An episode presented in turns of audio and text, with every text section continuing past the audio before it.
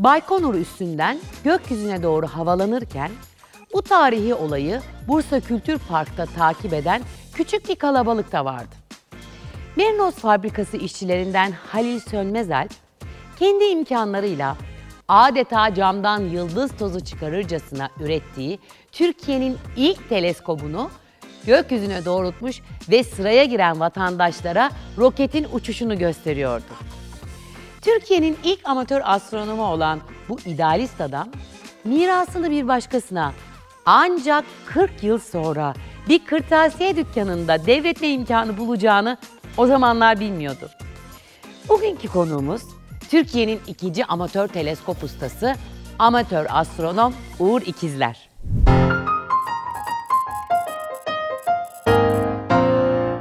Hoş geldiniz Uğur Bey. Hoş bulduk. Öncelikle bir sizi tanıyabilir miyiz? E, adım Uğur İkizler. 1964 Bursa doğumluyum. Çocuk yaşlardan beri e, amatör olarak astronomiyle ilgileniyorum. İlk gökyüzüne olan merakım birinci sınıfa giderken, İlkokul bir. ilkokul birinci sınıfa giderken aya ayak basılmıştı. Onu hatırlıyorum. Ondan sonra gökyüzüne olan ilgim her çocuk gibi benim de vardı. Daha sonra e, 1976'ydı sanıyorum ortaokuldayken e, bir öğretmenimiz bizi okulun bahçesine çıkartıp gö- e, güneş tutulmasını izlettirdi. O sırada güneş tutulması varmış. İsli camlarla biz e, bütün sınıf öğrencileri işte e, güneşi izledik, e, tutulmayı izledik. Tam tutulma değildi gerçi ama yine de çok etkiliydi yani e, beni çok etkilemişti. O günden sonra e, Türkiye'de olacak bütün tutulmaları, tam tutulma olsun, parçalı tutulmaları olsun ben izlemeye başladım. Yani takip etmeye başladım. Öyle başladı benim merakım. Öğrenim süresinde biraz ara verdim. Bu 1978'de yani 12 Eylül öncesi olaylardan dolayı o zaman liseye gidiyordum. Lise 1'de ben e, okulu bırakmak zorunda kaldım. İşte iş hayatına atıldık. Makine teknikerliğine başladım. Bu tekstil makinelerin işte tamir, onarım, bakımına. E, hala hazırda da aynı işi yapmaktayım. İşte 40 44 yıl falan olmuş. İşte Maşallah. askerliğe çıkarsak yaklaşık işte 42 yıldır falan devam ediyorum hala da. Peki o o zaman çocuklukta gözlemleri neyle yapıyordunuz? E, gözlemleri e, işte güneş tutulmasını isli camla yani e, camı islendirerek çırayla e, o şekilde yapıyorduk. Aslında çok tehlikeli bir şeymiş. Tabii onu biz sonradan öğrendik. Daha sonraki şeyleri çıplak gözle yani herhangi bir gözlem aracı kullanmadan ama ben bazı şeyleri not alıyordum, çiziyordum. 98 yıllarında falan e, teleskop aldım. Teleskopta işte bir kırtasiye vardı Bursa'da. Orada gördüm. E, çok pahalı değildi. E, ama o, o zaman artık alabilecek durumdaymışım demek ki. O güne kadar düşünmüyorduk. Dürbünüm vardı öncesinde. Dürbünle gözlem yapıyordum. İşte aya bakıyorduk.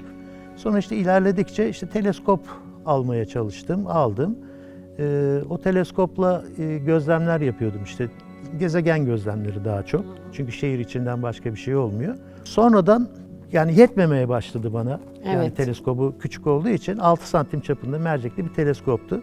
Bunu büyüteyim dedim. Ee, büyük çaplı teleskoplara baktığımda fiyatları e, çok pahalıydı. Alabilecek gücüm yoktu onu. Sonra dedim ki yani bunu ben niye yapmayayım? Ben yaparım. Çünkü bir de mekanik bilgim de var, tecrübem de var. Ee, öyle araştırmaya başladım. E, mercekli teleskopları yapmak kolay değilmiş. Hatta zormuş çünkü mercek satılmıyor.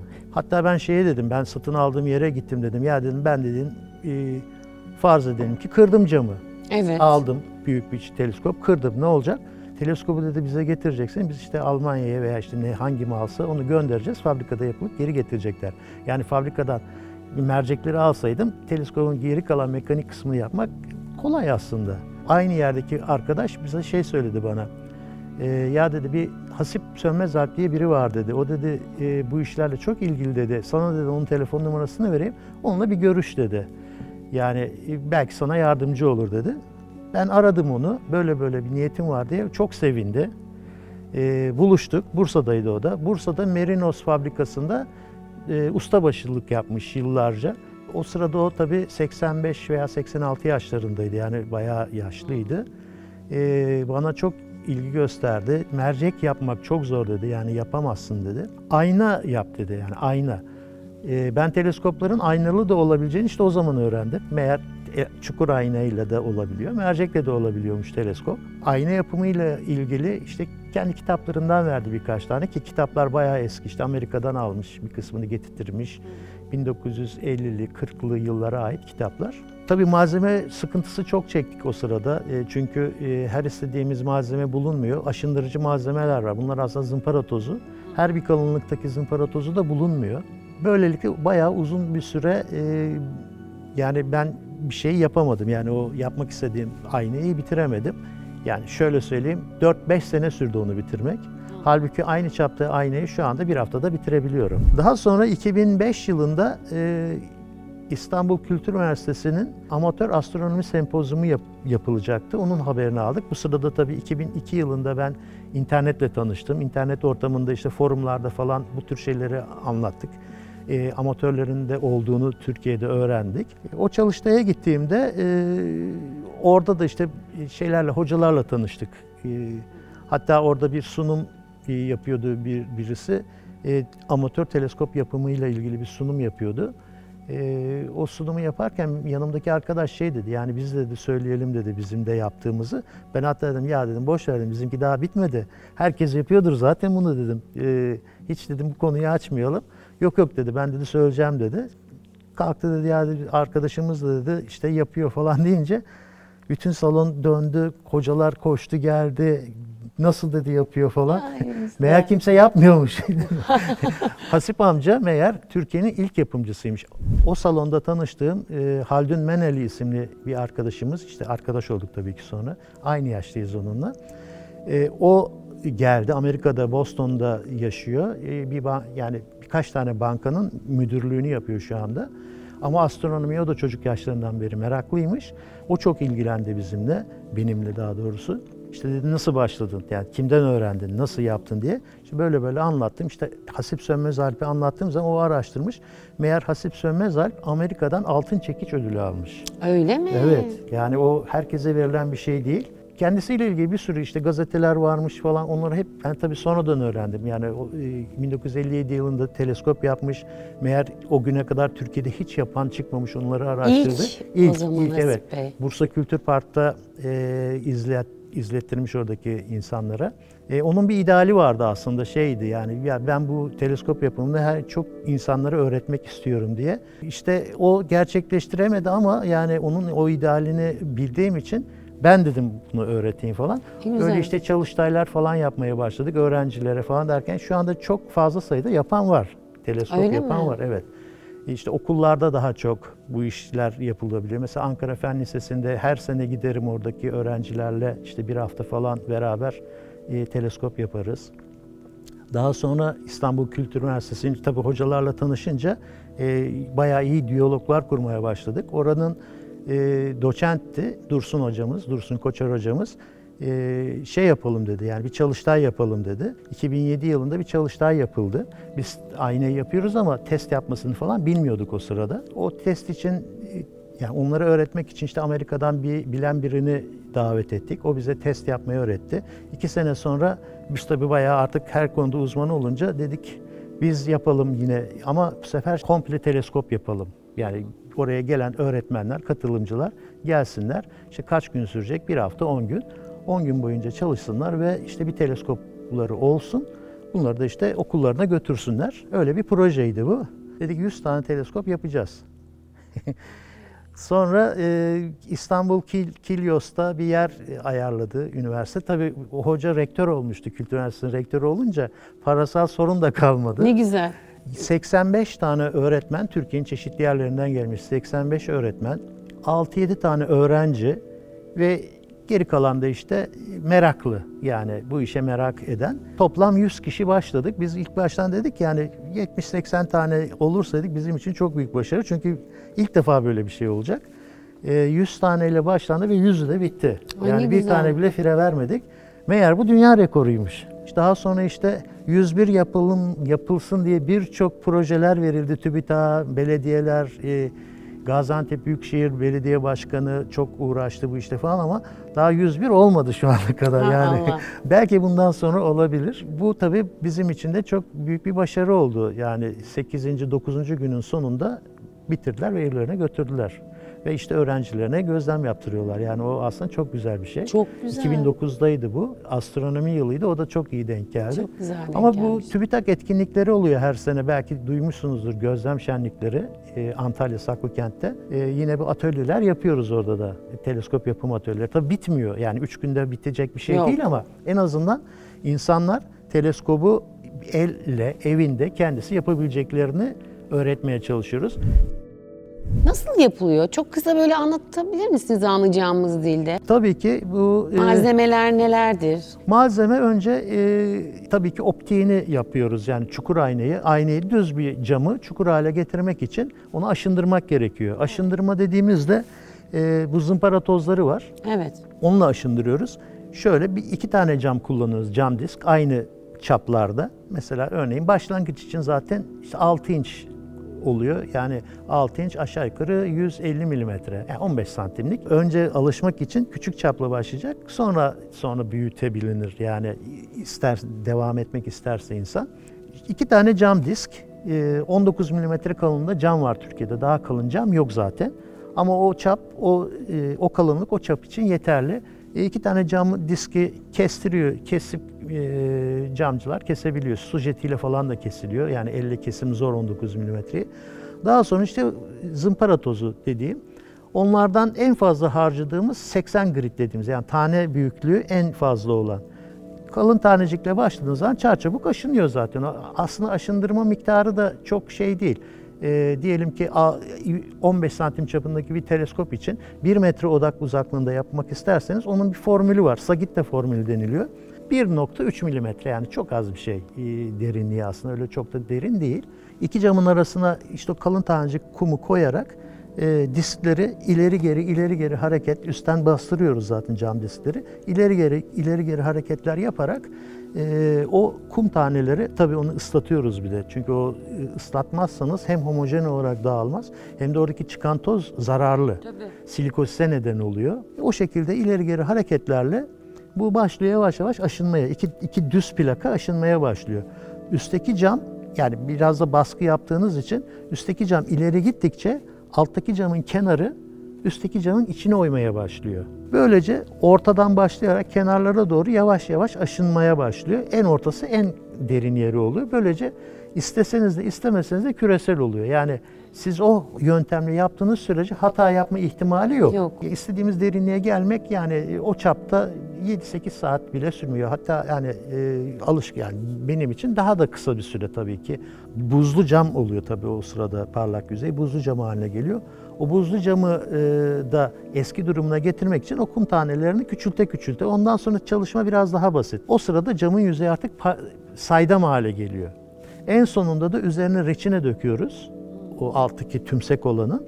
E, seryum oksit dediğimiz 3 mikrondur o kalınlığı. Onunla cilalamaya başlıyoruz. O biraz daha uzun bir süreç. Daha sonra da işte testleri var onun. Yüzeyinin durumuna bakılıyor. Yani ne optik hatalarına bakılıyor. E, bu şekilde bitiyor aynanın yapımı. Ondan sonra iş kaplamaya geliyor. Üzerinin alüminyum kaplanması lazım. İşte onu biz yapamıyoruz. Onu e, yani o işi yapan şeyde e, birkaç tane var Türkiye'de yapan yer. Ondan sonra teleskobun geri kalan mekanik kısımlarına geliyor sıra optik aynamız olduktan sonra. Tabii bunların bir kısmı yapılabiliyor da satın da alınabiliyor. Artık o tercihe bağlı. Yani orada bazı e, kimseler soruyor yani kaça mal oluyor diye. E, burada artık e, kullanacağınız malzemeye göre değişiyor tabii yani. Bu anlattığınız şey çok sabır isteyen bir şey. Mesela ben asla yapamam. Uzun sürüyor. Yani bayağı e, sabır istiyor. Neden peki e, bunu yapıyorsunuz? Yani bunu motivasyonunu sağlayan şey ne sizde? İlk motivasyon şu, yani kendi yaptığım e, teleskopla gözlük gökyüzünü izleyeyim. Ama aslında zaten e, şöyleymiş, yani onu da sonradan öğrendik. El yapımı teleskoplar çok kaliteli oluyormuş zaten. Öyle mi? Tabii. Çünkü kendiniz iyi olsun diye uğraşıyorsunuz. Mesela ben daha sonraki yaptığım aynalar var daha büyük çaplarda. E, işte bir 30 santimlik yapmıştım. O mesela iki buçuk sene sürdü. İki buçuk yıl. Evet. Çünkü Bayağı daha daha iyi şey. olsun diye. E, Hatası ne kadar az olursa yüzey hatası e, o o kadar daha çözünürlüğü artıyor. E, iki buçuk sene süren şeyde mesela test 500 küsür test yapmıştım yani o yüzden test aşamaları da zordur. Daha sonra şey oluyor yani motivasyon derken ne kadar iyi ayna olursa o kadar iyi gözlem oluyor. İşte fotoğraf da ona göre çözünürlük de artıyor ve ben bunu yaptım daha iyisini de yaparım da diyorsunuz bir sonraki aşamada. Çünkü tamam ben artık bunu bırakıyorum ben demiyorum diyemiyorum. Evet, hep daha Yani, iyisi, evet. daha iyisi. Sonra e, ya da daha büyük çaplı olsun istiyorsunuz. O da 508 milimetre yani e, yani neredeyse 51 santim. O şu anda Türkiye'nin en büyük amatör teleskobu. Aradaki fark ne yani? Daha mı e, şey görüyorsunuz? Tabii çözünürlük çok artıyor. Yani şimdi ayna çapı ne kadar fazla büyük olursa o kadar fazla foton topluyor. O kadar ışık geldiği için e tabii çözünürlük falan o kadar da e, Muazzam artıyor oluyordur, yani. değil mi? Evet. Ama pratiklik açısından çok da e, kullanışlı olmuyor. olmuyor. Yani olma, olmamasının sebebi şimdi büyük bir teleskop. Büyük teleskop mesela normal ben küçük teleskoplarımı evimde kullanıyorum. Benim evimin çatısında e, gözlem evim var. Çatıyı açtım kendime göre. E, kundağım var. Kundak dediğim yani takip sistemi var. Çünkü gökyüzünde bir şey izlerken veya fotoğrafını çekerken mutlaka takip sistemi gerekiyor ki çünkü dünyamız dönüyor. İşte onu devamlı bir sabit noktada tutmak için e, bir şey lazım, bir mekanizma lazım. Bunlar satılabiliyor da. Teleskoplarla beraber de satılıyor, e, tek başına da satılıyor ama onlar çok pahalı şeyler. Eğer e, teknik bilgi varsa birazcık veya işte yaptırabilecek çevre de varsa kendim ben mesela kendi kundağımı da ben kendim yaptım. Dişlerine kadar hepsini. O şekilde fotoğraf çekiyorum. E, ama dediğim gibi çatın çatımda o benim ama o büyük teleskobu oraya koyamıyorum. Çünkü o o kadar büyük ki yani teleskoba bakmak için merdivene çıkıyoruz. Düşünebiliyor musunuz? Gerçekten. Tabii. Çok Yani merak ettim. Merdivene çıkarak bakılıyor yani eğer alçaktaysa bakılmıyor ama yani şöyle teleskobun göz merceği aşağı yukarı 2 metre 20 santim yerden. Yani işte çok uzun boyluysanız belki hiç merdivene çıkmaya gerek yok ama 50 santim teleskobun bir de şey hikayesi var, isim hikayesi var. Öyle mi? Aha. Ben hep diyordum 50 santimlik teleskop, 50 santim teleskop. Arkadaş da dedi ki ya dedi şu anda Türkiye'nin en büyük teleskobu dedi. Öyle dedi 50 santim teleskop mu olur adı dedi. Ona dedi bir isim koyalım dedi. E dedim koyalım e, ne olsun ne olsun. O arkadaş şey dedi, e, Castor olsun dedi. Castor olmasının sebebi şu, e, Castor ikizler takım yıldızının iki tane parlak yıldızı var. Biri Pollux, biri Castor. Castor daha az parlak olanı. Onu koyalım ki dedi, Cast, e, Pollux'u yapmak için de dedi şeyin olsun önünde dedi. Ay ne güzel. İkizler benim soyadım da ikizler olduğu Evet, için e, evet. yani ona uygun olarak adı Castor'dur onun yani. Castor diyoruz ona. Fotoğraf dediniz. Evet. Ona bir gelebilir miyiz? Fotoğraf e, yani teleskopla birkaç kere baktıktan sonra göz merceğinden ister istemez fotoğrafçı oluyorsunuz. Yani başka bunun şansı yok. Benim fotoğraf çekmeye başlamaktaki birinci amacım bazı olaylar var.